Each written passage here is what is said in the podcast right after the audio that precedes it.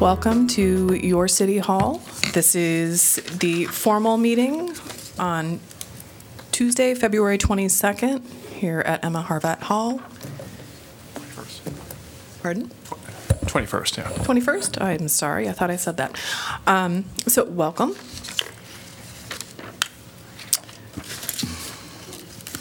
And I believe, uh, do we do roll call or, it's- yes, Alter, here. Bergus. Here. Dunn. Here. Harmsen, Here. Taylor, Yeah, here. Teague, Thomas. Here. Great. Um, Actually, it's a wonderful way to open up our meeting tonight. We have the State of the City recording by our own Mayor Teague, who is unable to be here tonight because he is on his honeymoon. So I am happy to be filling in for him.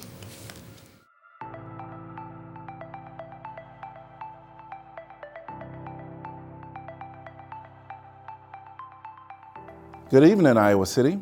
It is my duty, honor, and privilege to address the City Council and the community this evening in my fourth State of the City address. I'd like to first thank my fellow City Councilors, which are Mayor Pro Tem Megan Alter, Councilor Pauline Taylor, Councilor John Thomas, Councilor Laura Bergus, Councilor Shawn Harmsen, and our recently council appointed member, Councilor Andrew Dunn. I am humbled to serve alongside a group of such dedicated, thoughtful, and compassionate individuals and to be entrusted as your mayor. Together, I am proud of our stewardship of this great city. I would also like to thank our more than 600 city employees. You are the friendly faces behind our garbage trucks, the attentive caregivers of our parks, the trusted operators of our water service, and the driving force behind so many other essential daily services that contribute to our daily quality of life. Finally, I would like to thank and recognize who this address is really about tonight. All of you. The care that Iowa City community members show for one another and our home is truly awesome and amazing. In my 29 years as an Iowa City resident, I have found pride again and again in who we are as a community and who we strive to be. And this is exactly what we tapped into when my fellow City Council members and I charted a strategic plan for the next several years. We dug deep to ask ourselves who is Iowa City and who do we want to be?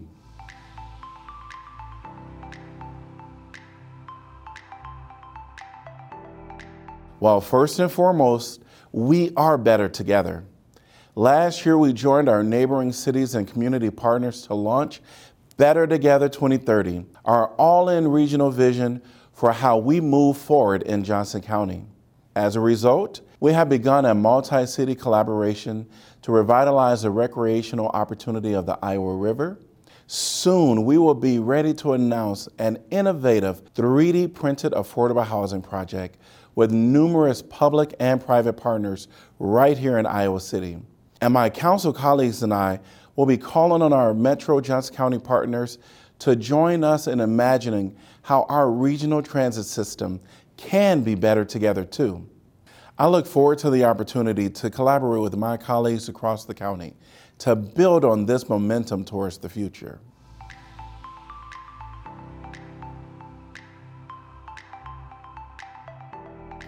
Of course, the true heart of a community is its people.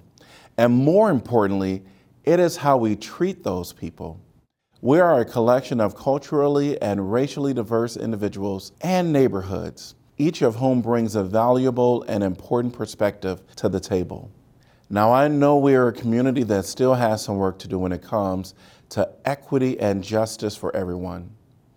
I encourage our council staff and community to continue our commitments to dismantling systemic racism and social inequities. And at the same time, I'd like to acknowledge some of the work that we are doing.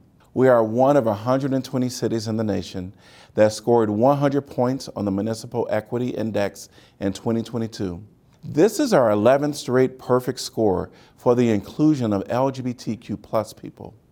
We remain committed to a thoughtful truth and reconciliation process, one that fits our community. We offer diverse and inclusive programming With bilingual story times and multicultural events at the library, more inclusive and accessible play features in our parks, and transit ride voucher programs to ensure a dollar is never what holds a teenager back from accessing safe, healthy recreation opportunities in our community.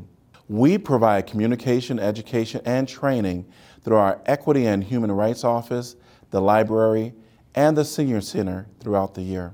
We strive to infuse racial justice, social equity, and human rights into every investment we make and actions we take as a community.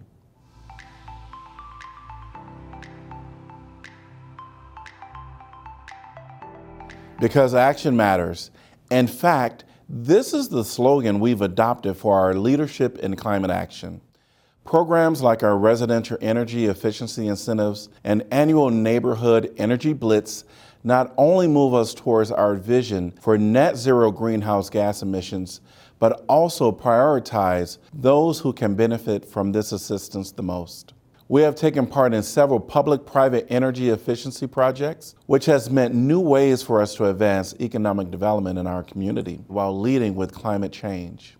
Engagement in educational opportunities like the Climate Ambassador Program, Climate Resilience Corps, and Climate Action Festivals are just a few examples of the ways you can get involved and take action too.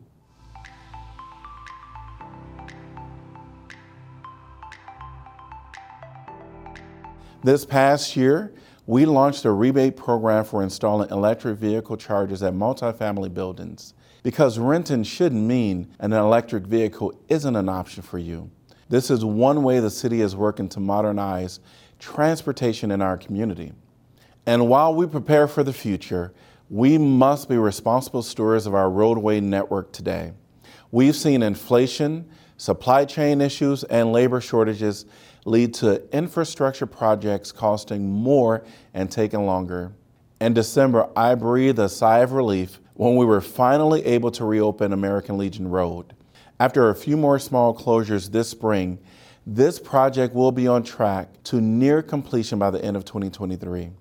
Also in 2023, reconstruction of the intersection at Taft Avenue will round out this project. Work will continue on Rochester Avenue between First Avenue and Ralston Creek, and we are slated to begin rehabilitation of Benton Street and replacement of the Gilbert Street Bridge. We are also a multimodal community, one who envisions a future where commuters choose to walk, bike, or bus at least half of the time. To work towards this goal, we continue to advance our bike master plan, recently adding bike lanes on Madison Street and a stretch on American Legion Road. Next year, we will see even more bike lane enhancements on our roadways. And in the coming year, my council colleagues and I will take up the issue of zero fare public transit, which could be transformative for how people move in this community.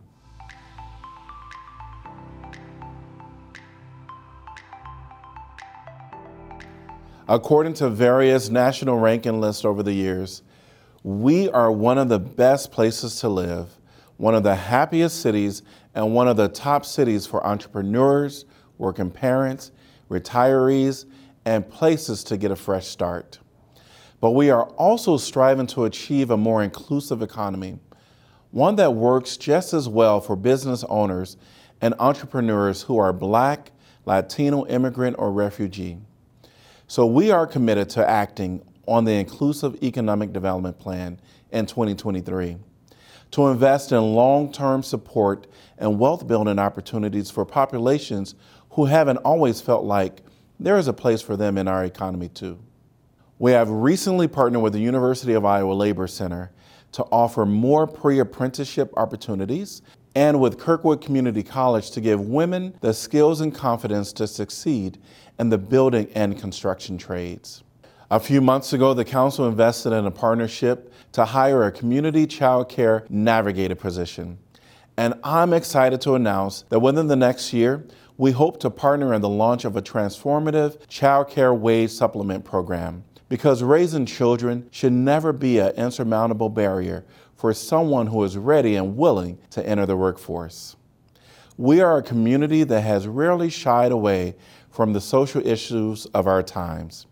And over the past few years, we have made some important strides in how we tend to the safety and well being of our residents.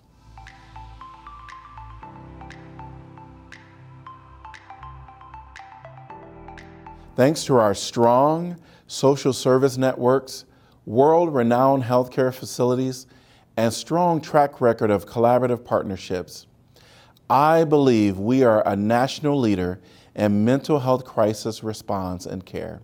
Johnson County has been selected as one of just three regions in Iowa to pilot the integration of the 911 and 988 crisis lifeline dispatch systems. Since we were one of the first cities in the nation to include the 988 lifeline on our police vehicles, I know our public safety departments will be good partners to the county in this effort. Last year, we invested nearly $1 million of American Rescue Plan Act funds towards the response times and capacity of our community's mobile crisis response service. And recently, I joined my council members in approving a second mental health liaison position, which puts us one step closer to our goal of having a trained mental health professional on shift and ready to respond with dispatched officers around the clock.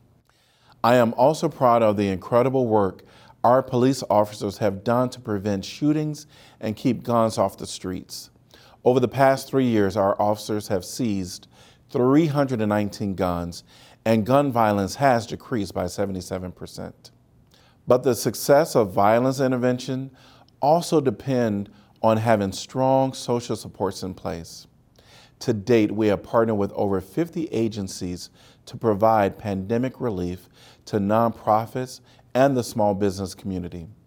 An effort to build local nonprofit capacity through a capital grant program is also currently underway.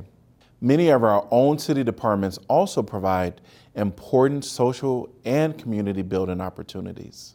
Our current budget includes funding to make critical improvements to the Senior Center so they can continue to focus on their mission of ending social isolation for people aged 50 plus through inclusive social health and well being programming.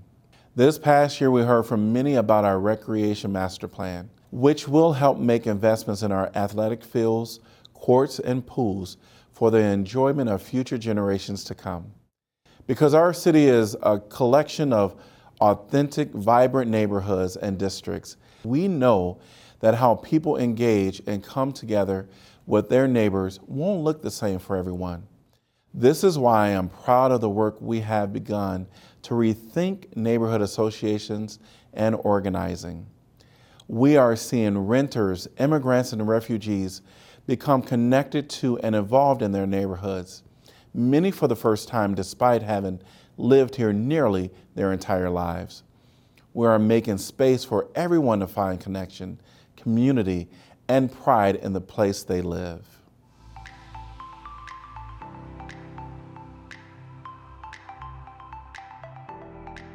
We are a community that has no choice but to focus on how we can stabilize housing as a fundamental human right for everyone.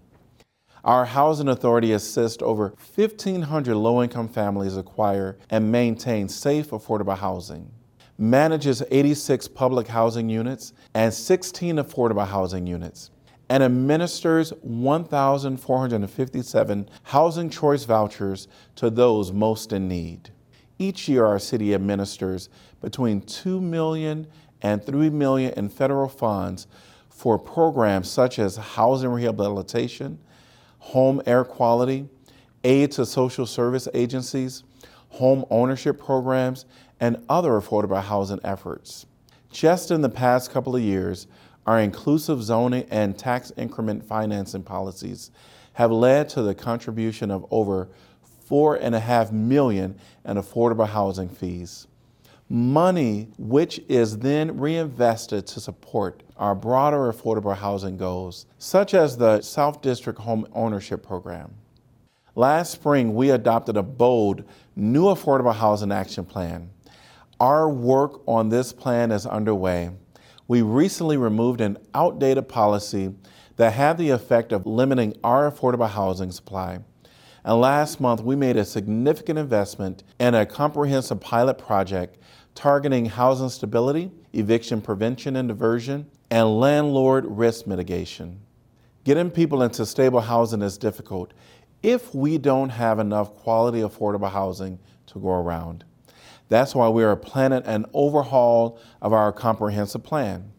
This multi year effort should make it easier to build more diverse types of residential housing, like duplexes, townhomes, and smaller multifamily units. It is important for our city to grow in a way that is both sustainable and attainable for renters and home buyers. Through our upcoming budget, we again make significant investment in our water, sewer, and landfill infrastructure so that as we grow, our residents can continue to count on safe, reliable, and sustainable public utilities and services.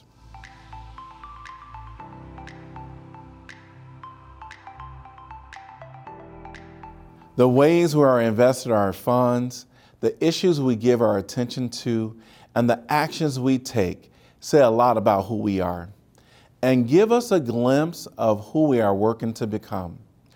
We are a one of a kind city, a community unlike any other.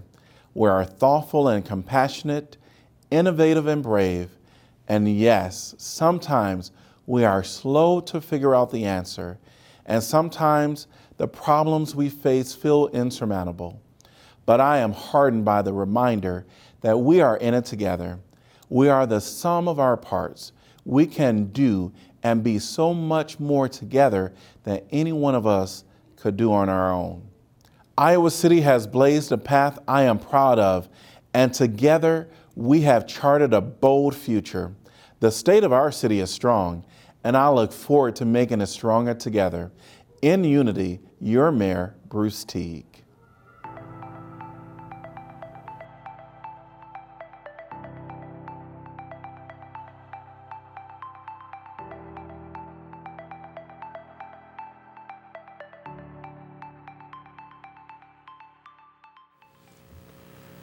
I just want to say thank you to the staff and the mayor and especially the community's feedback that helped engendered so many of the projects that were outlined by the mayor. Um, he's absolutely right that sometimes when you're in the middle of it, it's not feeling like there are many steps forward. But I think that that 10,000 foot back view to be able to sort of say, we've listened and we're working on it. Um, and there's been a number of programs and accomplishments that have come from the community speaking to us and uh, councils past who stepped put this in motion, and then my fellow councilors is pretty amazing. And so thank you to everybody who helped put the video together, but more importantly, the programs and, and the people who actually helped say we need these programs. And with that, we are very happy to um, have a proclamation for International Women's Day and Women's History Month, and it will be read by Councilor Taylor. Thank you. Excuse me, Mayor Pro Tem Alter. I am uh, pleased to read this proclamation as uh, March 8th happens to be my daughter's birthday, so this has some additional meaning to me. Whereas March 8th is celebrated as International Women's Day around the world, and whereas the theme of Johnson County United Nations Association Celebration of International Women's Day 2023 is Sustainable Development Goal number 15, Life on Land, and whereas around the world 1.6 billion people depend on forests for their livelihoods, yet forests are being felled at an astonishing rate between 2010 and 2016, 3.3 million hectares were lost, often for profits that bypassed local communities. And whereas women, particularly those who are poor and living in rural areas, often depend on forests for fuel, fodder, and food. Deforestation for some means spending many more hours each day walking long distances to secure those needs and whereas their limited ownership of land reduces their capacity to adapt to losses or to make decisions about how land is used. While some have extensive knowledge about traditional practices that are inherently sustainable, this is often excluded from decisions about sustainable ecosystems. And whereas when women make up a critical mass of between 25 and 35 percent of the people in community forestry, their impact is felt. Forest conditions and regeneration improve, and the women themselves gain greater political voice. And whereas women, globally and locally, also often lead smallholder food production operations, and whereas the Johnson County chapter of the United Nations Association of the USA and other community partners are celebrating International Women's Day by honoring local organizations led by women that promote community food production. Grow, Johnson County, Field to Family, and the Great Plains Action Society at its annual night of 1,000 dinners. And whereas these organizations and the World Food Program will be honored on Wednesday, March 8th at Mercer Park Aquatic Center and Scanlon Gym during an in-person event that will include an international buffet and entertainment with a live stream also available. Now therefore, I, Councilmember uh, Pauline Taylor, on behalf of Bruce Teague, Mayor of Iowa City, do hereby proclaim March 8th as International Women's Day and the month of March 2023 to be recognized as Women's History Month in Iowa City and urge residents to recognize and support the contributions of women in the changing world. Uh, accepting is our wonderful former mayor, Jim Throgmorton, and I believe also uh, member of the um, Human Rights Commission, Bijou Maliabo. Yes.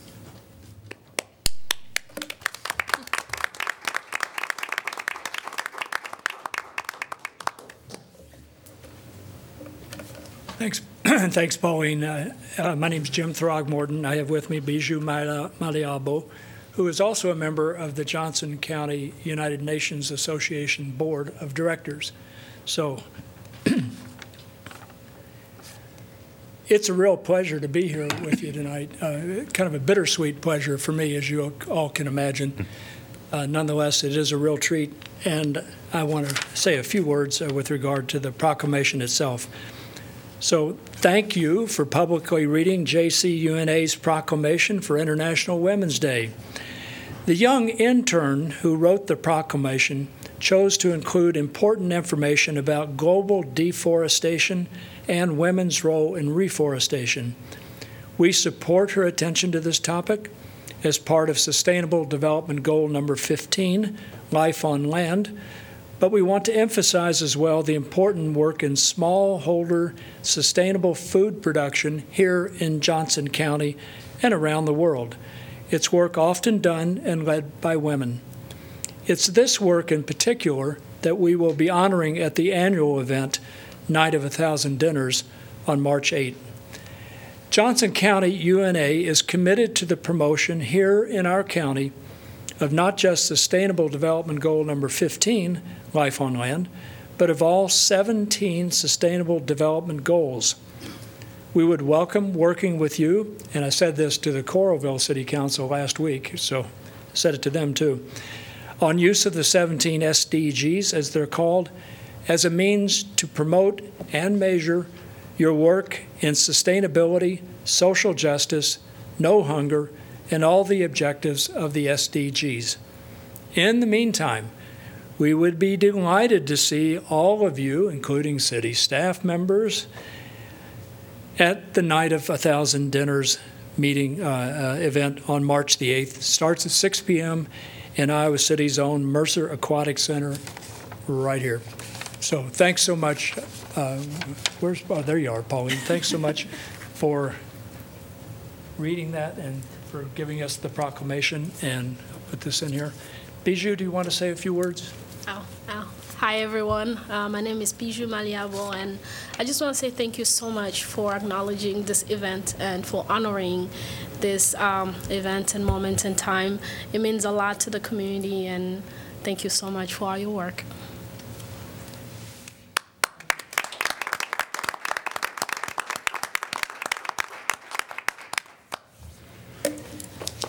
Thank you.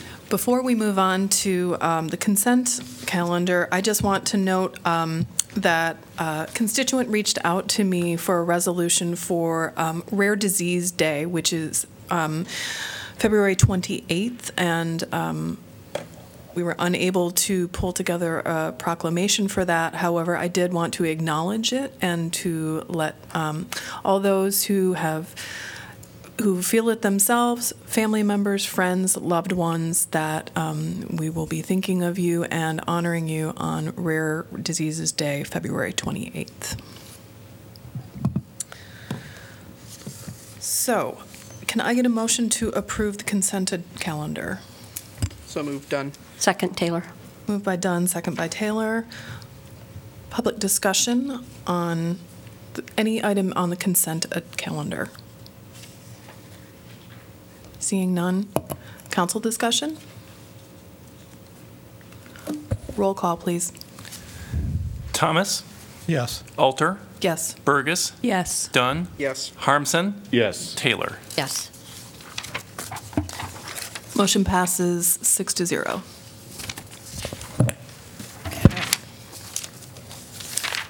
We are now at community comment, and this is a time for items not on the agenda. Um, Please make sure that you either sign a little card and put it in the basket there, or uh, you can fill a sticker out over at the end and bring it up.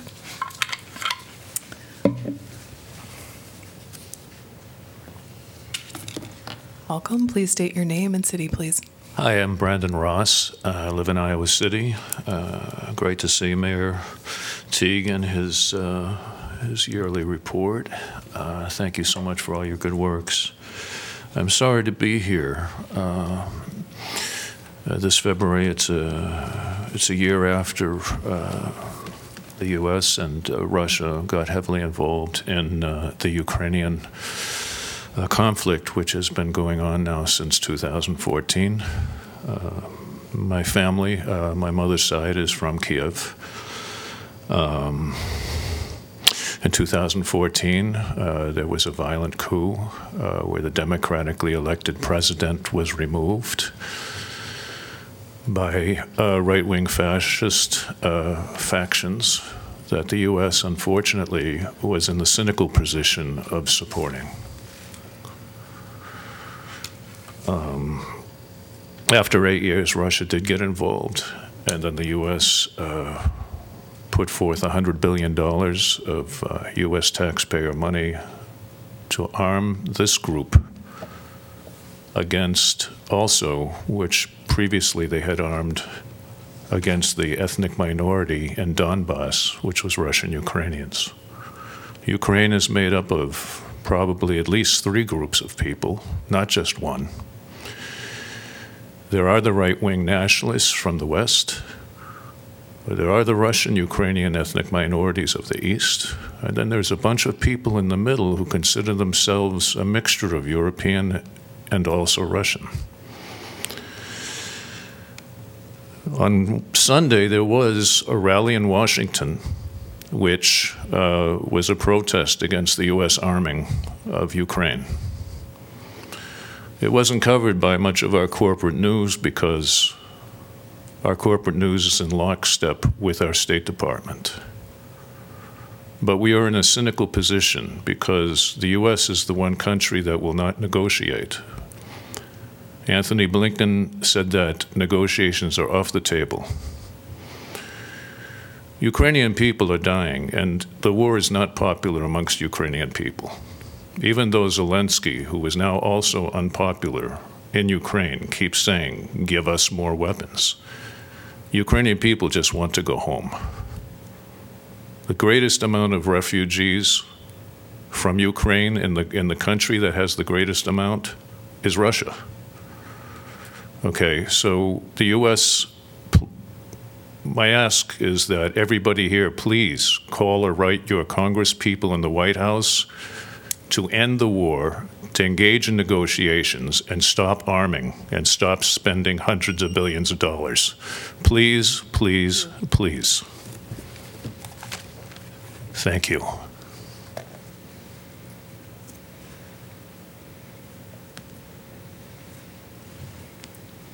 See anyone online? Yeah, okay. Hello. Hello.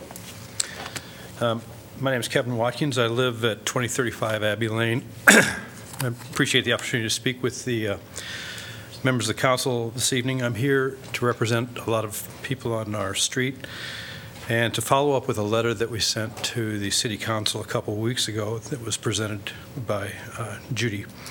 Um, It had to do with the Rohret South Trunk Sanitary Sewer Project that's uh, planned to be installed under Abbey Lane. In that letter, the residents uh, of the properties abutting Abbey Lane noted their support for the initial project uh, of improving the sanitary sewer to a 30-inch pipe. The initial plans described a uh, field survey starting in about March 2022 on the city website, and that was kind of the first, some of the first paperwork that we saw. Public information meetings were held May 11th and July 28th in 2022. A third public information meeting was planned for winter or early spring of 2023. Uh, In the fall of 2022, several of us residents had an opportunity to speak with uh, representatives uh, of the city, including Joe Welter, one of the city engineers, on our, in our front lawns, yards, as they came by to check out the layout of everything and so forth. We appreciated the opportunity to uh, speak with them in a- uh, personal discussions, uh, but unfortunately, no one recalls any mention at that time of narrowing the street uh, at that, in the future. After that time period, uh, another public information meeting was uh, added on November 30th, 2022, the last day of November, and this was to address two issues. The second issue was the need to take up all of the concrete on Abbey Lane, uh, And at that point, the plan was announced, as far as I can tell, to narrow the width of the street from 38 to, uh, I'm sorry, 36 to 28 feet. We identified our concerns about this process uh, in the previous letter. We continue to be concerned about the issues described in the letter, namely the safety um, of children and pedestrians in the neighborhood, the numerous bicyclists that use uh, Abbey Lane, and the adequacy of parking for those who use uh, Kiwanis Park. The letter was signed by more than 20 people, or more than 80% of the property owners along Abbey Lane. We continue to be concerned about the recently added change in the plan to narrow the street, and it may undermine uh, the goals listed above. And the impact of the narrowing street may not yet be fully clarified from our perspective. Uh, Furthermore, this last change does not seem to- consistent with the uh, good neighbor policy uh, elucidated in the uh, uh, city website and with general principles of transparency. We continue to be curious about other effects, including the appearance of the neighborhood, property values, and whether the driveway extensions will lead to Thank you. a trough for snow and water. Thank you very much.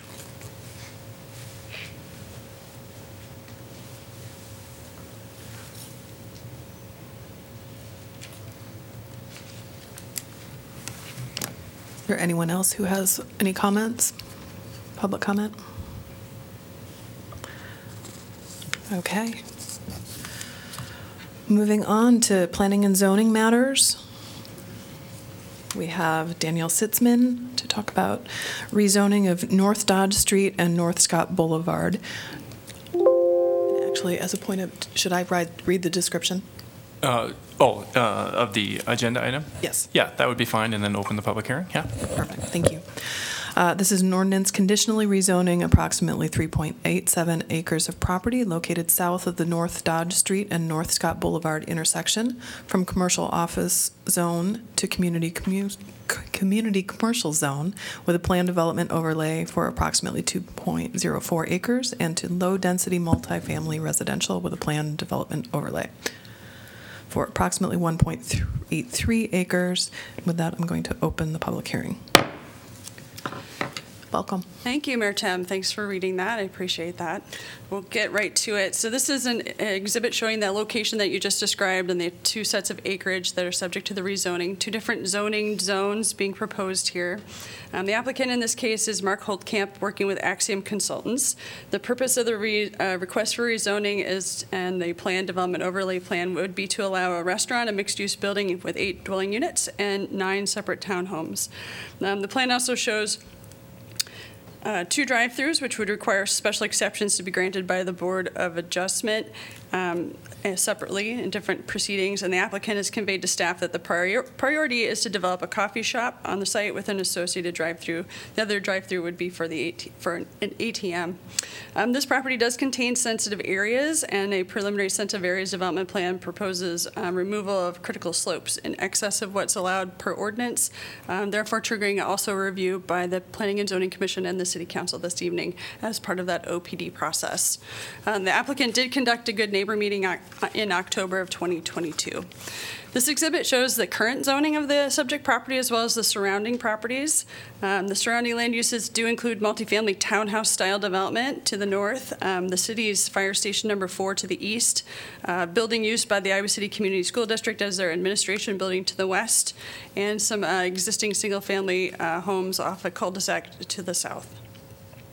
Um, This is uh, at the intersection of two arterial streets. Uh, the- On the west side, headed northeast would be North Dodge, and also Scott Boulevard is the other frontage of this particular proce- parcel. So this uh, property was rezoned from a, a research development park to a commercial office zoning district, which it currently holds, back in 2008. Um, the proposal at the time is what's shown here on the slide for a corporate office building and a bank.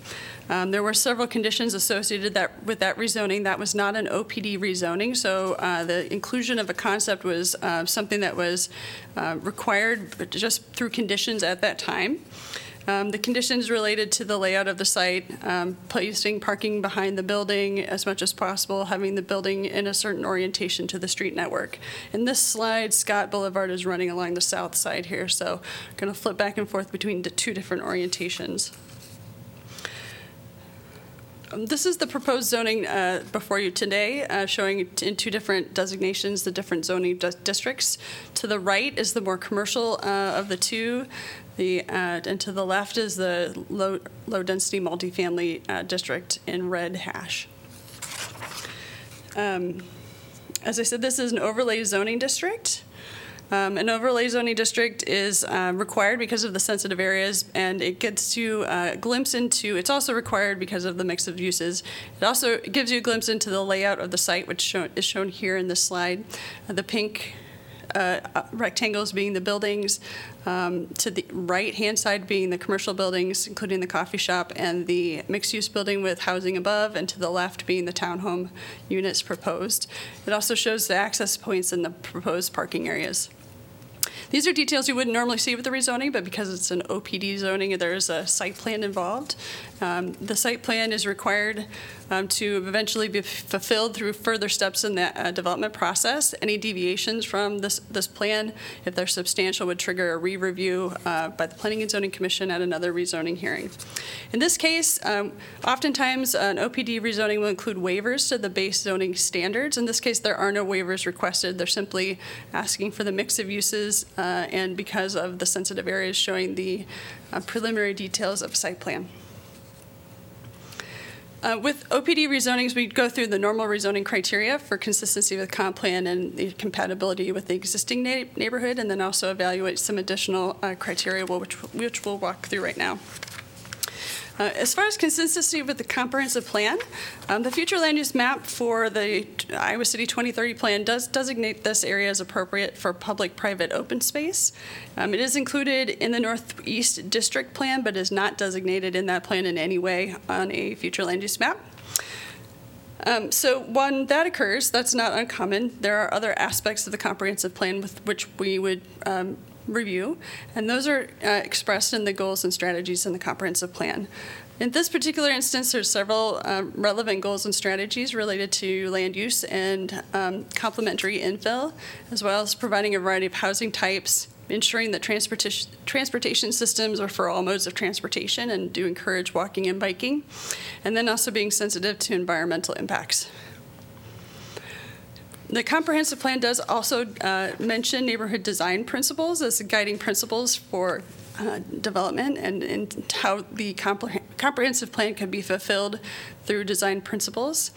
In this case, it is infill development, and so it's um, an opportunity to continue to see uh, development within the boundaries of Iowa City and make sure that we have um, a um, efficient system and avoiding um, sprawl whenever possible to, with quality infill.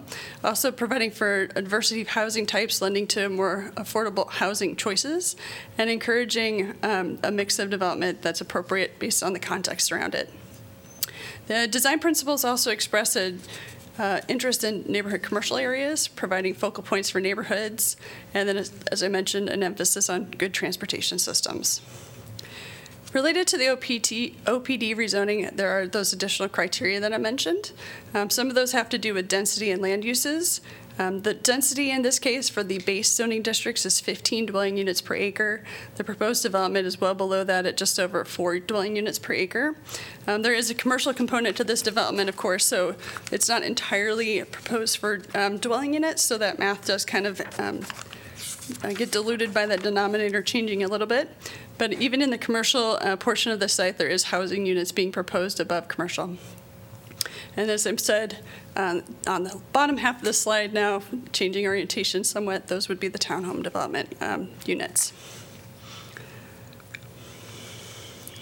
So uh, it does meet the density limit. It's, it is anticipated to provide a commercial development located along two arterial streets, as I mentioned, and at a main entryway into Iowa City. It does provide that mix of housing types as envisioned in the comprehensive plan.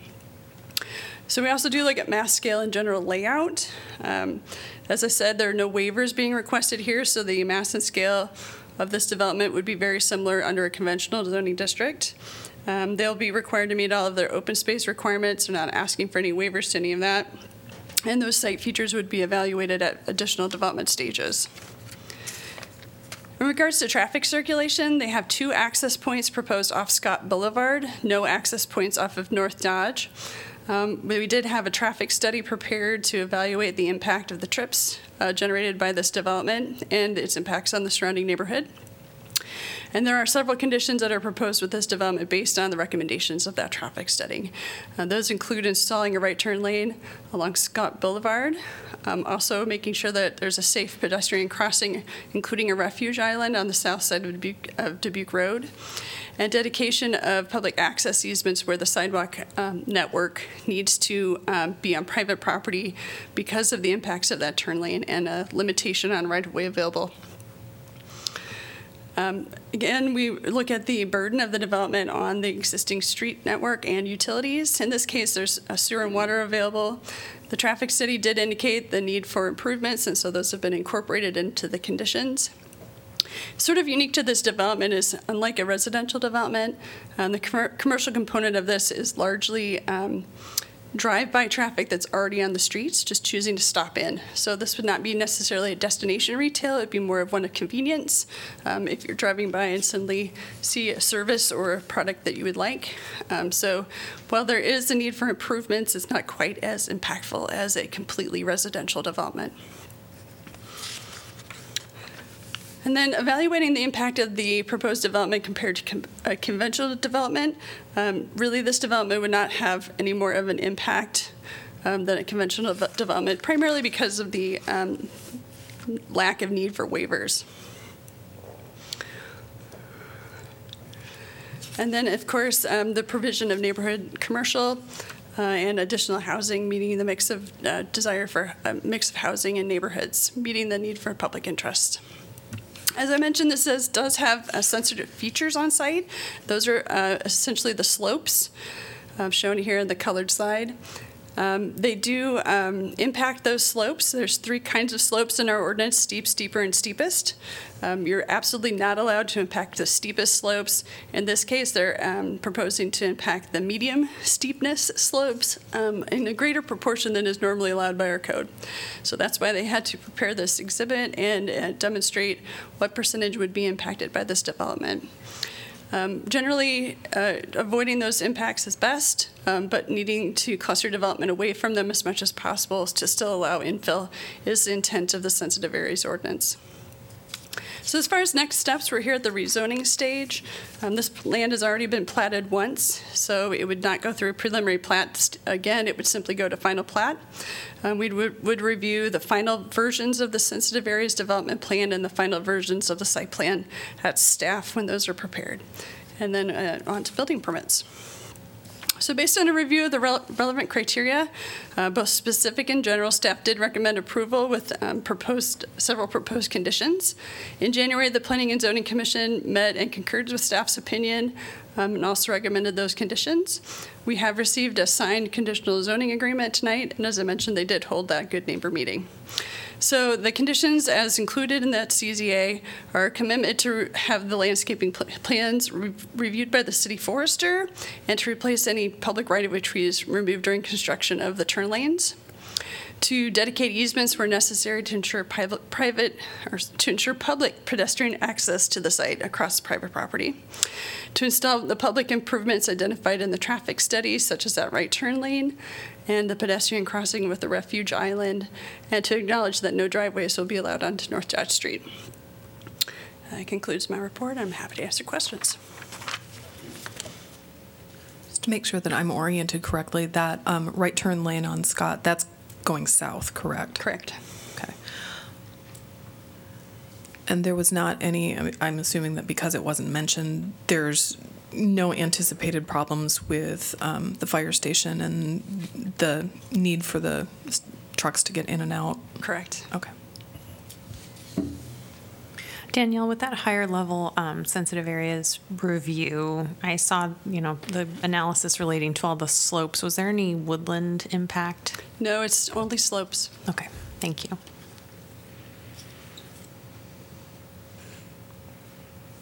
Danielle, the housing, we'll have the townhouses and then the commercial building will have housing above. Right. The uh, longer rectangle on the north part of the slide would be the mixed-use commercial building with commercial on the ground floor and eight units, I believe, above. Would that be one additional story or two? Just, well, at this point, it- we would only know of two. They are not asking for a height waiver, so they'd be limited to the maximum height in the district. Would be, would be three floors. 35 feet, so. And on the, just the image that's up on the screen right now, the blue lines, retaining walls, the kind of s- more Yes, I solid, would, I thicker. would think that's right.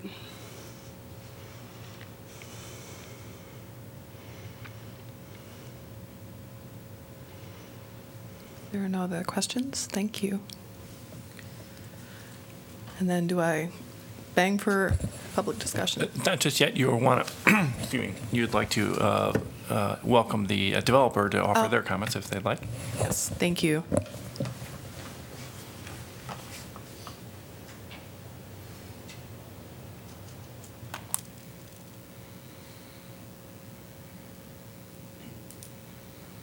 Good evening, Council. Uh, Brian Boelk with Axiom Consultants and representing the applicant, uh, Mark Holtkamp, who's down in Atlanta, so he's apologizes he can't be here, but probably enjoying the weather better than we will be in the next couple days. So uh, thanks for your time, and uh, as always, thanks city staff uh, for working through with us to this point. Um, I think Danielle outlined everything pretty well, certainly here to answer any more questions. Uh, Yeah, we feel like this is just a really good um, infill development that in, in a site that has sat for a long time, as we know, there's some challenges and difficulties with it, and feel uh, like w- though we are impacting obviously some critical slopes, we're doing uh, the least impact as we can to the sensitive areas as a whole. And this also provides an opportunity for some nice mixed use here uh, on both commercial as well as different levels of residential.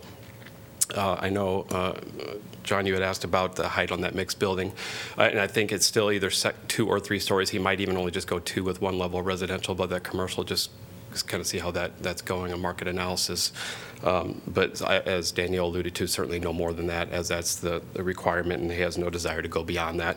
I should say the applicant, as mentioned, certainly accepts all the conditions that are part of the CZA and has been signed. Um, we went through the full traffic study uh, and worked with traffic and engineering on that, um, obviously adding the right turn lane there, and did talk and work with fire too to make sure there was no uh, serious conditions there, which there are not. Um, and yeah, we just feel like uh, it, it- this was a, even a, a better improvement from what was originally looked at and zoned in terms of a larger three-story building with a lot of surface parking area.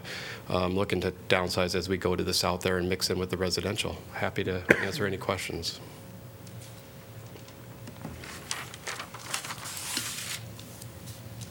Thank you. Okay, thank you. Questions from the public at this point? Thank you. Questions from the public? Okay, so now close the public hearing. Informal, uh, Ah. yeah, before you do, uh, informal consensus. Uh, let's see. Uh, Owen. Yeah. There we go. Yes. So are we inclined to? All right. Uh, Yes. Okay, well then you can uh, close the public hearing and have council, dis- or motion and then council discussion. Motion to give first consideration? Yes. So moved, Harmsen. Second, Bergus. Moved Harmsen, second by uh, Bergus. Council discussion. Roll call. Wait, I'm- I'm sorry. I thought I was going to get one right. I right. just have a few comments. No, absolutely, Not, go. not many. Um, this is this is kind of an interesting proposal with the mixed use. Um, I, I don't know how how often we see that, but it's uh, I think kind of an interesting location for this. Um, it'd be nice to see the buildings. You know, a little bit more expression of what the buildings are. Uh, recently, we saw a presentation. What is it? West Homes, I believe, where the the building program was really fully presented. Um, I mean, we're not talking about a lot of buildings, so in that sense, it's not something I'm concerned about. But it is it is in a very visible location, so architecture will matter on this project. Uh, traffic circulation, uh, I don't. I'm not really anticipating this project having significant impact on traffic, but the traffic on Scott is problematic in my view, and, and this isn't helping. It's adding uh, the right turn lane, more movements coming from different directions. Um, that merge, and I, I always get directionally. If you're if you're coming off of Dodge, and you're heading onto Scott past the fire station, it goes pretty quickly from two lanes to one lane, and we're adding yet another lane that will also terminate and narrow. So we have narrowing occurring on both sides. Um, you know, I just kind of anecdotally, coincidentally heard from a resident. He wasn't familiar with this project, but he was saying how, you know, in that section of that of Scott, you know, there are often a lot of near misses, people merging, and you know, you're not expecting that car that might be in the turn lane for uh, Dubuque Road to turn left. They actually keep going straight, and so you have a merging condition. Um, I do think the, the staff really, we really need to look at that and see what can be done um, to improve the situation because it's that that kind of quick merge off of as you're coming off of Dodge um, seems like it seems like we need s- perhaps an, a, a turn lane, more of a pocket turn lane for Dubuque Road rather than a turn lane that just terminates and those who are in that lane but really want to go, you know, uh, straight on to continue on Scott. Um, there wouldn't be that confusion there. You'd be in a turn pocket rather than in a lane that, in effect, disappears. But um, again, I, I don't really think this project is the problem. It's a kind of a problem that will be exacerbated by the development. But it's, I think, s- some attention needs to be given to this to try to improve the traffic safety. One comment as someone who is on that road every day and has been for almost 13 years. Um, there definitely are times when somebody's like, "Oh, I'm in the wrong lane," but I would actually say that with the roundabout, it actually people are not coming from a dead, you know, drive. They're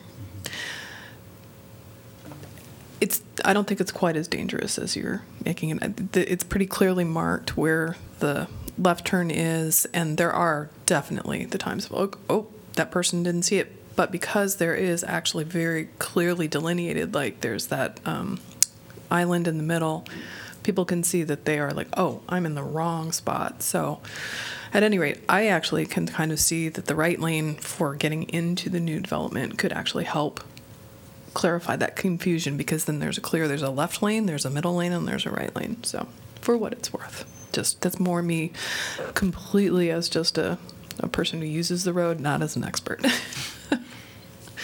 Anyway I agree with uh, Councillor Thomas about the visual, and it's kind of hard when you just you see a rectangle and, and a couple of little squares to really visualize um, what it would look like and how it would blend in with the neighborhood.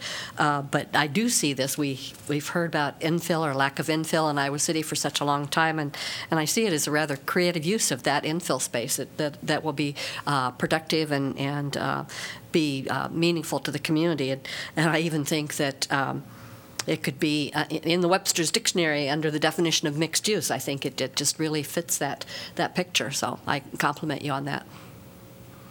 I'm grateful to see the buildings oriented with the really heavily towards the pedestrian access on the front um, and, you know, all the parking in the rear. I think that'll be a really nice approach from the roadway and those extra wide side paths that we have there. And I think the pedestrian island at the, the crosswalk and the pedestrian refuge on just south of Dubuque Road, I think we'll probably have some traffic calming in that area as well. So that's good. I was just going to say additionally that though you don't think of that area as being particularly busy um, or uh, having a whole lot of need for commercial, in fact, the fire station, the um, university, the PEDS center is there. Those are both walkable to where this would be. So, um, and there really isn't anywhere to go to eat or get coffee or anything like that that is walkable other than if you go all the way up to Hy-Vee or there's press. But those, that's a stretch if you're just like out on a break. So I think that this is a great idea for this location um, and the school district as well. So, I mean, there's a lot of workers in the area who this would be a a really welcome place to be able to do something like sandwich shop, coffee, stuff like that. We do have a lot of coffee in the area, but I just I think it's a great idea. Our firefighters can go across the street. Yes, I was exactly, and ACT. So, are we good? All right. Eric, what do I do next? Thomas? Yes. Alter? Yes. Bergus? Yes. Dunn? Yes. Harmsen? Yes. Taylor? Yes. Motion passes five to zero. Six to zero, sorry.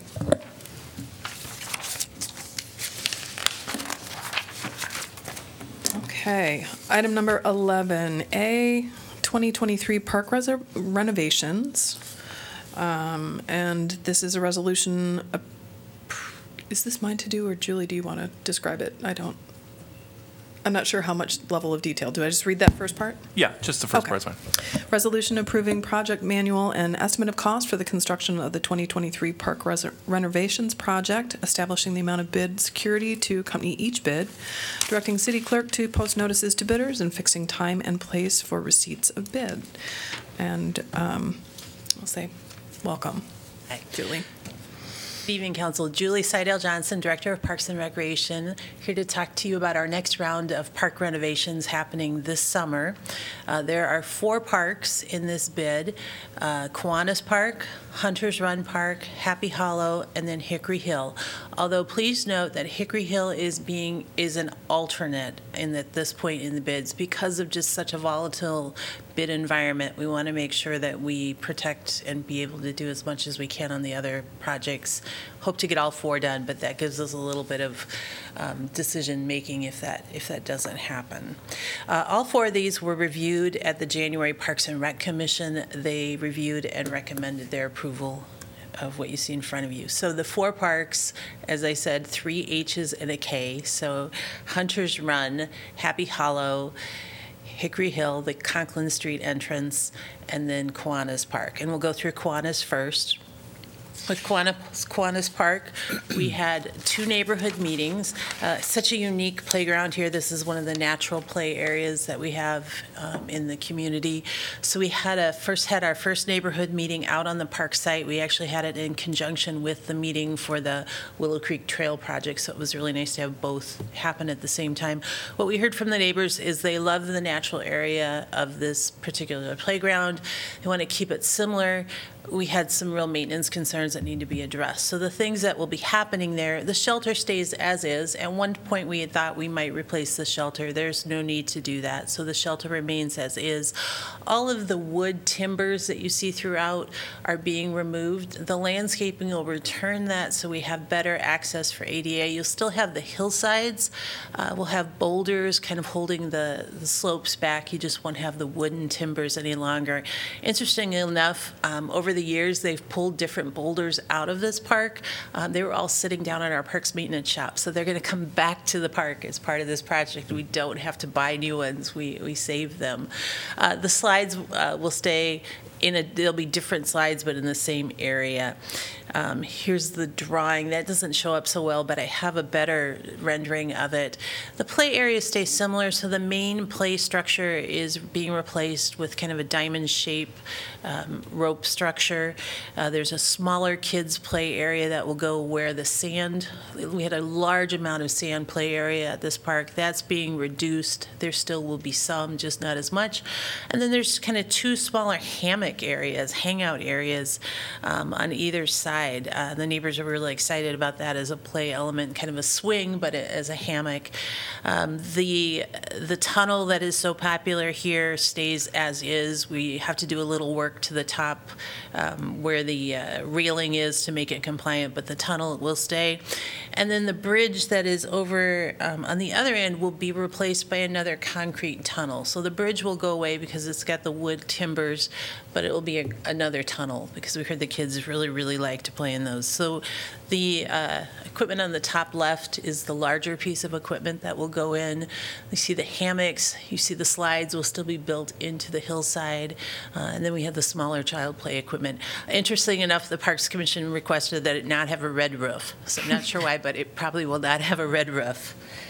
Um, And so that's everything on Kiwanis. Do you have any questions on this one before I go on?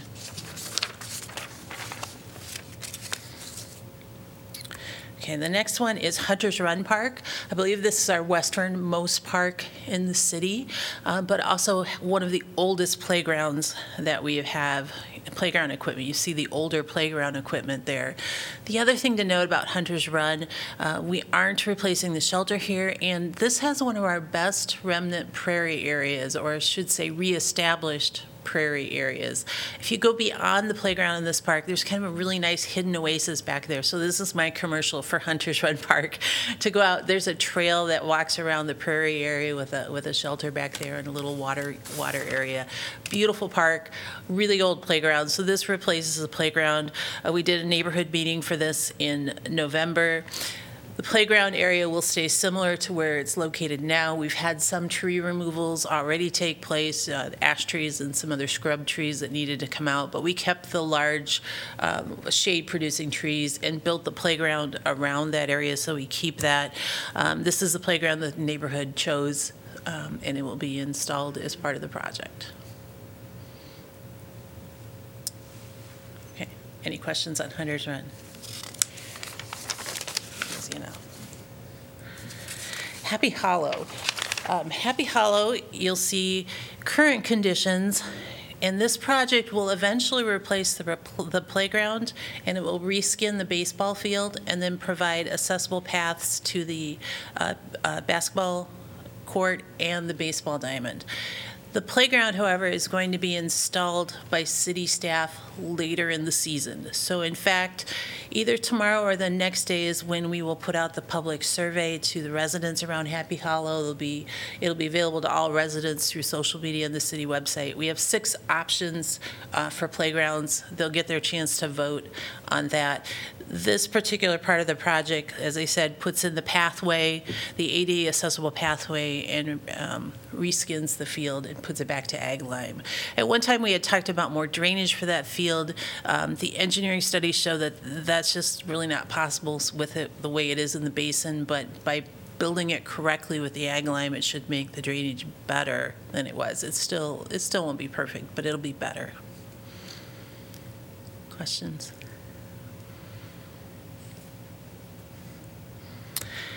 Okay, and the final one is the north entrance, the Conklin Street entrance on Hickory Hill Park. Um, On all the other ones, we've had neighborhood meetings. I forgot to mention that. We had two on Happy Hollow.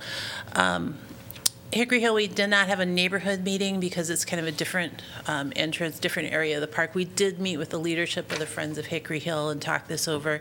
This is the, the entrance has small parking area, and it has the last of our octagon um, older shelter styles that included its own, the restroom and the shelter in one building. And what this project will do will split that into two structures.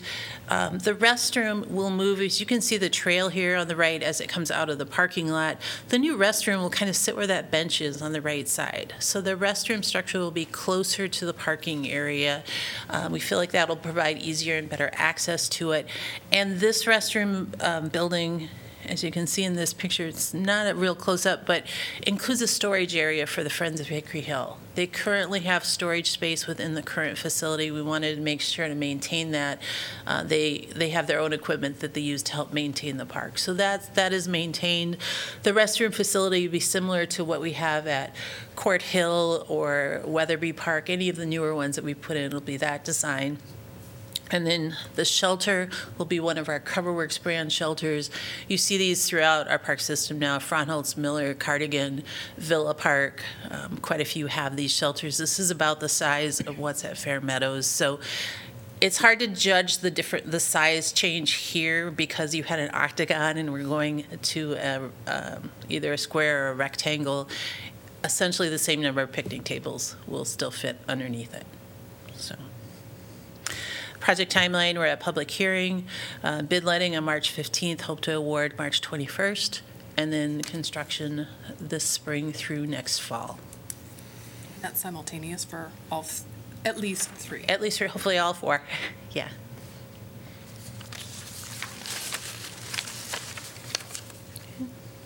Thank you. So now, A- Any questions for Juli before? uh, are from there any council? questions? Oh. If not, then I, I failed to prompt you to open the public hearing. We should probably do that I just now. realized that I was like, there was a gavel missing. That's right. This is open now. Are there any, uh, is it public comment? Public, Yeah, invite public comment and double check there's no one online. I don't know. I've been, Kelly, is there anyone? No? All right. We can close the public hearing. I will close the public hearing. Um, Motion to, are we considering we're all in agreement on this? Well, yeah, we need a motion and a second for the resolution. if Sorry. that's- So moved, Harmsen. Second, Dunn. Harmsen and Dunn. And now, discussion, Uh, or just? Yeah, council discussion, yeah. Yeah. No? It looks fantastic, Juli. Yeah. It really does. Thank you. Okay, roll call. Alter? Yes. Bergus? Yes. Dunn? Yes. Harmsen? Yes. Taylor? Yes. Thomas? Yes. Motion carries six to zero. Okay. We are now on to the maximum property tax levy. This is a resolution setting the maximum property tax levy for certain levies for the proposed budget ending June 30th, 2024.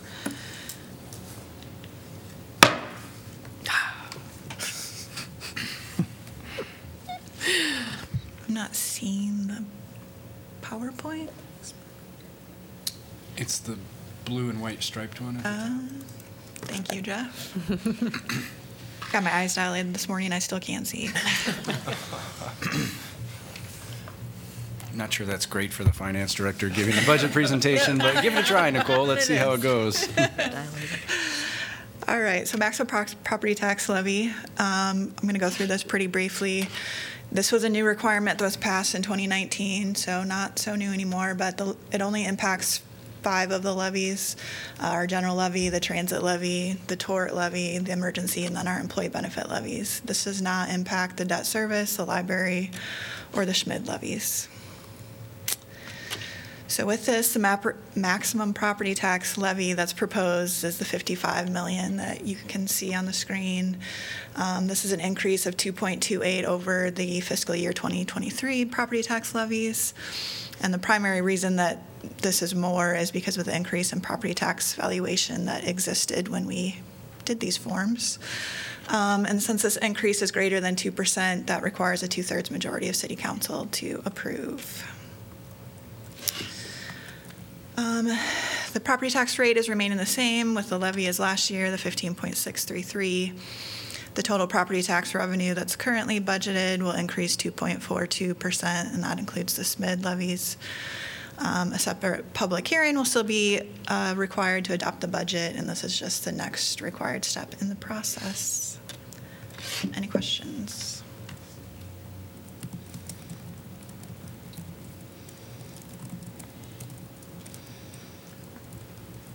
Thank you.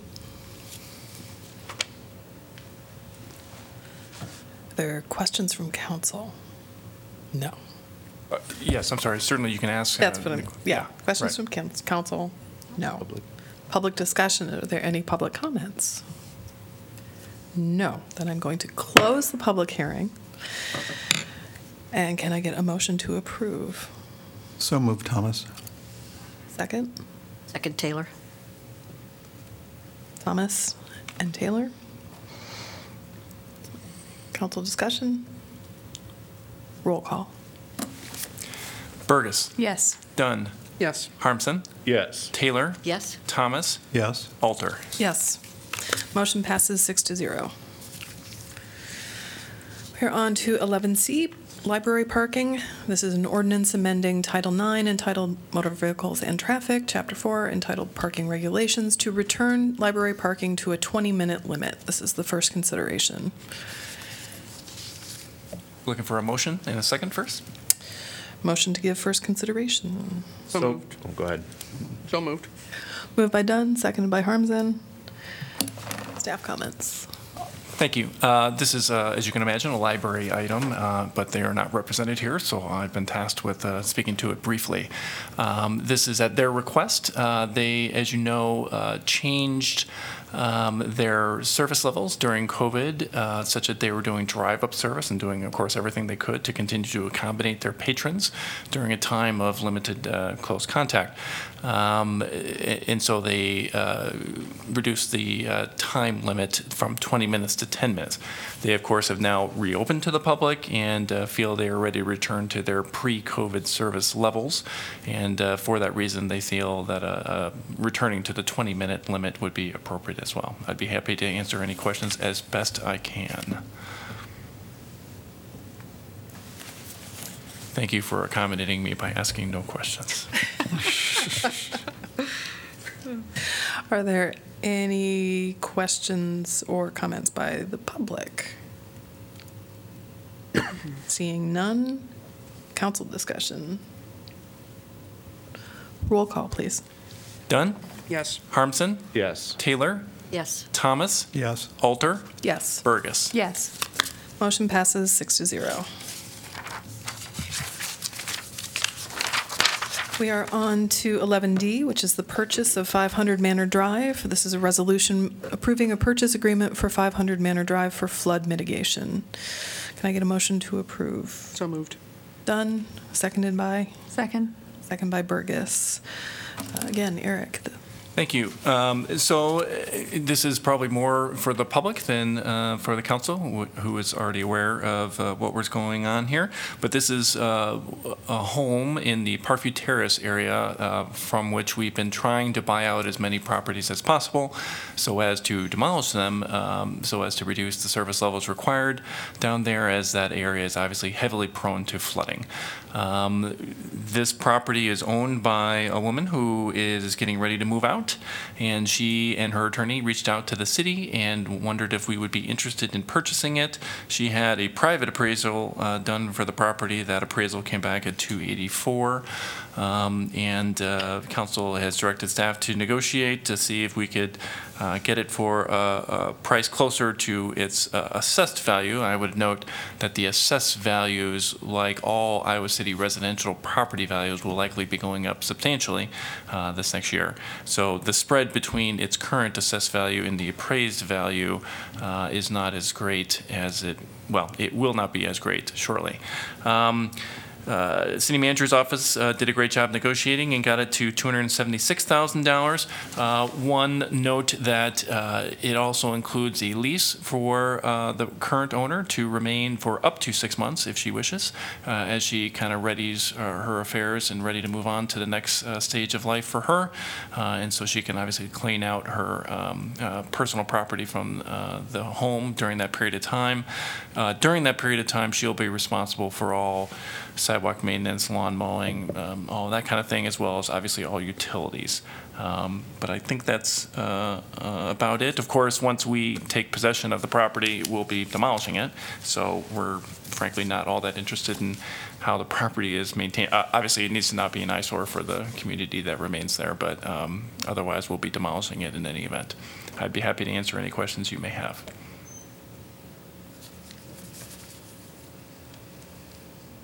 Thank you. Can I get a motion to approve?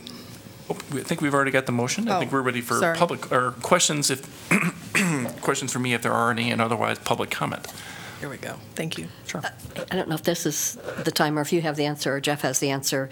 Uh, Do we do an RFP for a private company to demolish? And uh, if so, about how much would that cost? And what would, would they usually do with like the materials to dispose of the materials from this home?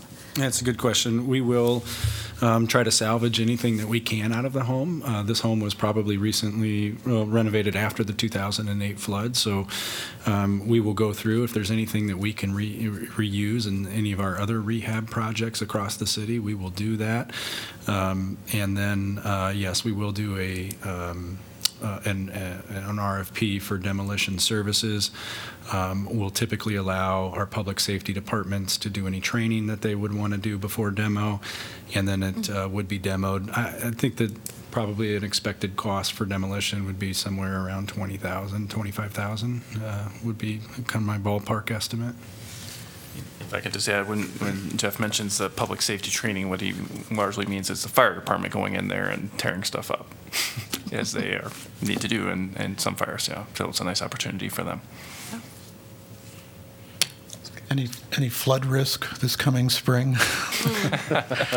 Uh, To this property, you mean? or- Well, to- to- on the Iowa River that could threaten this property, do we know what the uh, projections are? Oh, I don't have any specific, other than, Yeah, the, with um, actually water levels being um, down fairly low right now, the, the spring outlook is pretty positive. So um, the, the, the flooding risk is low, uh, but we all know that can change pretty quickly.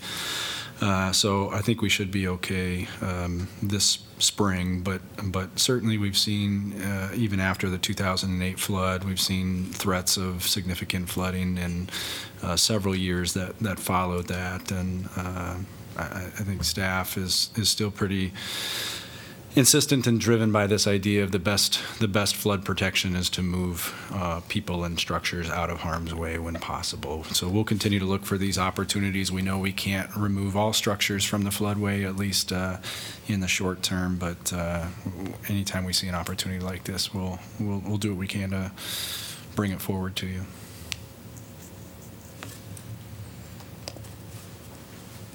Okay. Council comments now, or? Yeah, I was going to say, co- council comments? Sure. Council Yeah. discussion, yeah. Yeah, um, I, I, I want to discuss a little bit of uh, the reasons why I'm very strongly in supportive of this. Um, climate scientists can correct me if any of this is uh, i- incorrect, um, but we are seeing general destabilizations of the of the polar jet stream, uh, and this leads to a lot of different effects. Um, when we have a meandering rather than stable jet stream, um, places like Iowa, the upper Midwest, even northern Europe, uh, can experience larger fluctuations of extreme weather events at weird times, like warm weather in the middle of January, uh, or polar vortexes like we've seen in the past. Uh, those are both examples of climate change, human caused climate change uh, events and the destabilization of the jet stream.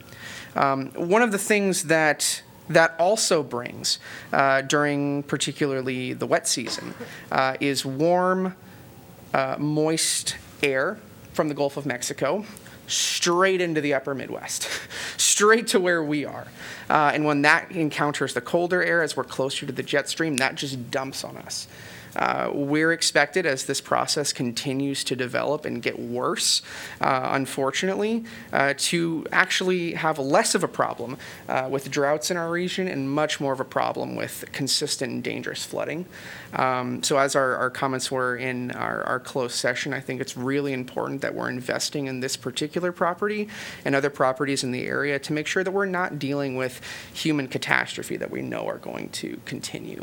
Um, so, I, I really support going forward with this. I think it's a smart thing for our community, and it's a smart thing uh, to prevent people from losing their, their livelihoods and potentially their lives.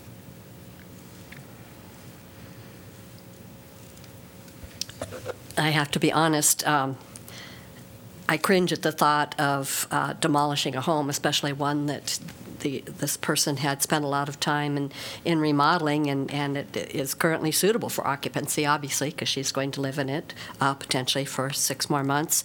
Uh, so that really bothers me.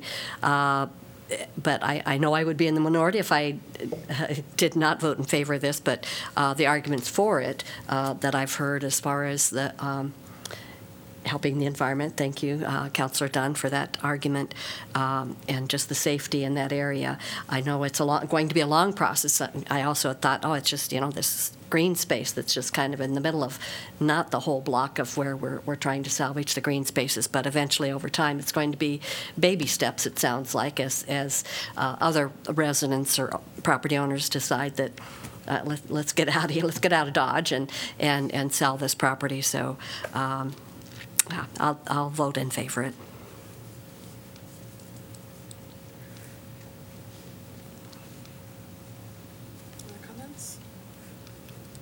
Okay. Uh, Roll call? Harmsen, Yes. Taylor, Yes. Thomas, Yes. Alter, Yes. Bergus, Yes. Dunn. Yes. Motion passes six to zero. And we have, next up, um, 11E is our assessment schedule. This is a resolution adopting an assessment schedule of unpaid mowing, cleanup of property, snow removal, sidewalk repair, and stop box repair charges, and directing the clerk to certify the same to the Johnson County Treasurer for collection in the same manner as property taxes. Can I get a motion? Is that correct? Am I, okay. Motion to approve. So moved, Thomas. Moved by Thomas, second. Second, Bergus. Seconded by Bergus. Public discussion? Are there any, is there public? No? Seeing none, council discussion. Roll call. Taylor, Yes. Thomas, Yes. Alter, Yes. Bergus, Yes. Dunn, Yes. Harmsen. Yes. Motion passes six to zero. Item 12, council committee appointments. 12A is the Better Together 2030 Board. Um, Better Together is seeking a representative from the city of Iowa City to serve as a board member. It is anticipated that the board will consist of 15 individuals representing local government, community, and economic development organizations and the general community. Meeting frequencies and times will be determined after the board has been formed and the bylaws are adopted. The council may choose uh, an appointment or ask the city manager to designate a staff representative. Um, Is it possible for me to make one ad? Um, in- May I make an Yeah, ad you now? sure? I'm not sure what Um, you're I just, I know in conversations that, um, with the city manager, that there's kind of general consensus that the preference is for a city council member. So, um, with that as well, I would. Yeah, can I- council discussion, yeah. Council discussion. And I'm interested in doing it. I was, I was in fact going to suggest Laura, um, simply because one of the major components of 2030 is, as uh, the state of the city talked about, was regional transit. And Laura has long advocated for it and has deep knowledge. We all know if she is interested in something, she learns everything possible about it, uh, and also has the tenacity to influence others. So that's my my call on it. But Laura, it, it seems we're here again. okay. I, I am also really interested in it. Uh, you know, I, I would say as my own personal advocacy, I am also very interested in, in public transportation and, and going after those types of, uh, of issues, though certainly don't have the record that you do. Um, I think another interesting perspective that I would lend as both a young person and a renter here is exactly that. um, I want to make sure that the board does have young people in mind as well as people who are not necessarily of the highest socioeconomic uh, rung on the ladder. Um, not saying anything about any other counselors, but just speaking for me personally, I want to be clear about that.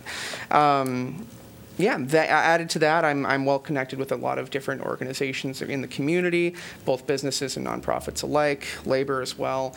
Um, I think it would be a, a, great opportunity for me to, to continue serve. And, uh, but I do agree that uh, either of us or anyone else on the, on the council would be a great representative.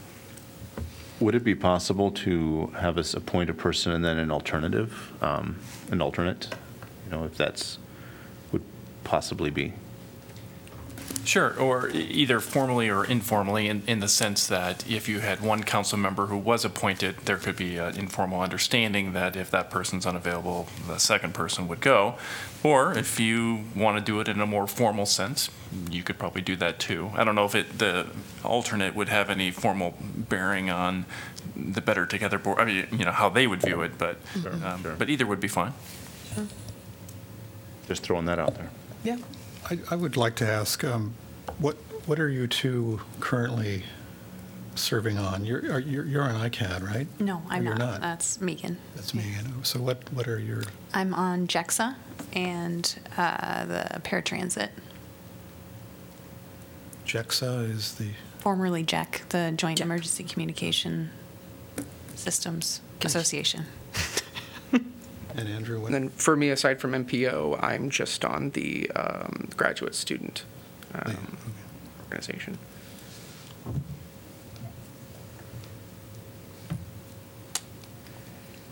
You can correct me if I'm wrong, Councilor Bergus, but it seems like in other meetings, you've actually brought up this Better Together group quite often.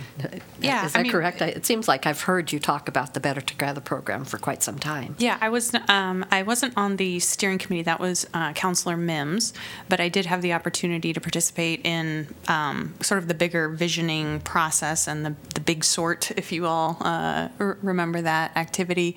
Um, and I would say I'm, I, I do believe I'm very knowledgeable of the the plan, the all-in vision uh, that the mayor mentioned in his state of the city, and have strong connections with the working groups um, for the different pillars that are in the plan. So, I mean, I, I do think that I, I wasn't really expecting to have to make a pitch for myself in in opposition to another another counselor, but. Um, yeah, I think I have the political connections at this point in terms of our neighboring communities and the county um, that would be useful to leverage.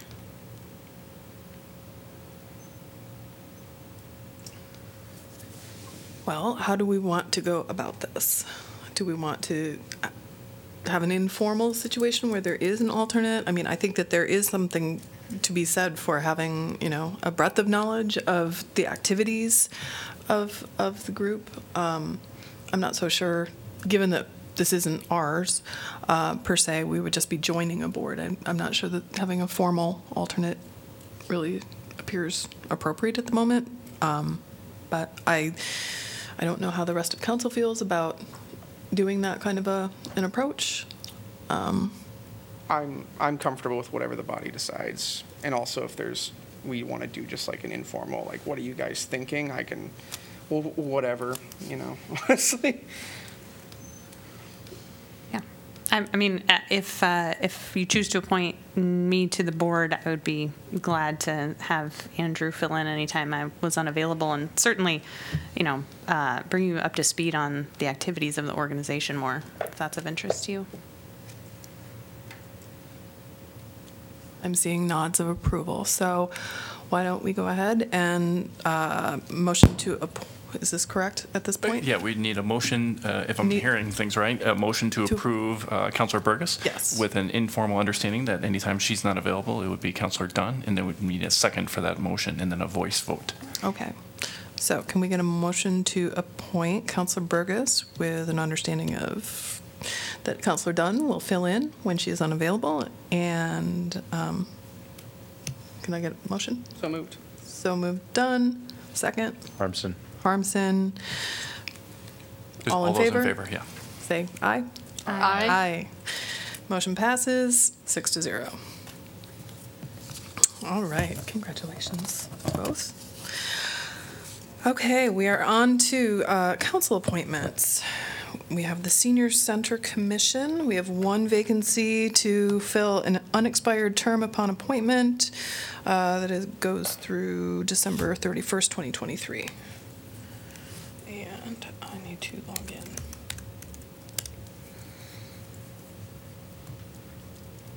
Sorry, I'm logging in right now, so if there's.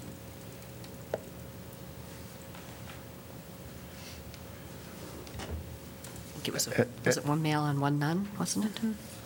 I am not sure. Right, to be clear, there's uh, 13A and 13B, both of which are Senior Center Ah, Commission. Would with- you like me to just put them together? Is that easy enough? I think that would be the most Okay. efficient, and and of course, noting that there's a different uh, term expiration date for those two, you'll want to make sure you pay heed to. Sure. Thank you. Is there any sex balance here? It- It was one male, one nun, I believe is what it was. Yeah. Correct. Well, we could appoint uh, Lee McKnight to the position that's, Male. has the male Mhm. requirement. With that? I would be okay. I don't have a, a strong opinion for the second person. I will say at a slight, uh, uh, Teresa uh, jumped out at me just a little bit more. Um, the- both- All all three good candidates, but Yeah. I agree with that, too. And her last name, how is that spelled? Messlein? Messlein? Messlein? M E S S L E I N. Thank you. All right. So do we have a- a motion to appoint Lee McKnight? Uh, Actually, does it matter I think the it probably order? does. Yeah, I was just trying to, I was checking with Kelly real quick to see, because I, I want to make sure that we don't, as of. Do this wrong. you know, fall out of compliance at the end of 2023, um, maybe it doesn't matter. Um, Do you know, uh, oh, there, well, uh, I see that there's, um, the first one that re- uh, expires currently at the end of this year is filled presently by someone who looks like maybe a a woman, and uh, a male on the second one. So if So you we could appoint opposite, or, sorry, appoint female first, the first, to the first term, uh, the first, yeah, the one that expires at the end of this calendar year, and then your male candidate for the one that expires at the end of '24, and then you would be maintaining the gender balance. okay. So we have a motion to appoint Teresa Messlein um, with term expiring 12/31/23, and uh, also a motion to appoint Lee McKnight with his term expiring 12/31/2024. Can I get a motion? Do those have to be separate? No, you can do it together if Yeah. that's, if everyone's in agreement. Mm-hmm. So Well, moved. Or a majority of you is in agreement. Second. Moved by Thomas, second by Dunn. All in favor, say aye. Aye. Aye. Motion passes six to zero. We should probably call just if there's any nays. I don't think there are any, No. but just formally. Are there any nays? Sorry. Okay. Announcement of vacancies previous. Civil Service Commission, one vacancy to fill an unexpired term upon appointment. Uh, Airport Zoning Commission, Iowa City Representative, one vacancy to fill a six-year term. Uh, Historic Preservation Commission, East College Street, one vacancy to fill an unexpired term upon appointment. Historic Preservation Commission, Jefferson Street, one vacancy to fill a three-year term. Historic Preservation Commission, Woodlawn Ave, one vacancy to fill an unexpired term upon appointment. Vacancies will remain open until filled. We are on to item 15, City Council information. Are there any activities, information that you would like to share with the rest of us and the public? Shawn and I are having an. Uh, Sorry, I was I was trying to think of what has Yes. happened On- already. On what was Monday, coming up. sorry, okay. On Monday, February 27th, from 6 to 7:30, Councilor Harmsen and I will be at the um, environmental East Side Recycling. bite build, what's that building called? It's the Environmental Education Center, I believe. Thank you. The Environmental Education Center, not to be confused with other structures at the site of the East Side Recycling Center, um, for a listening post. We don't have any set agenda or topics, so invite anyone who's interested in speaking to us uh, to please come out.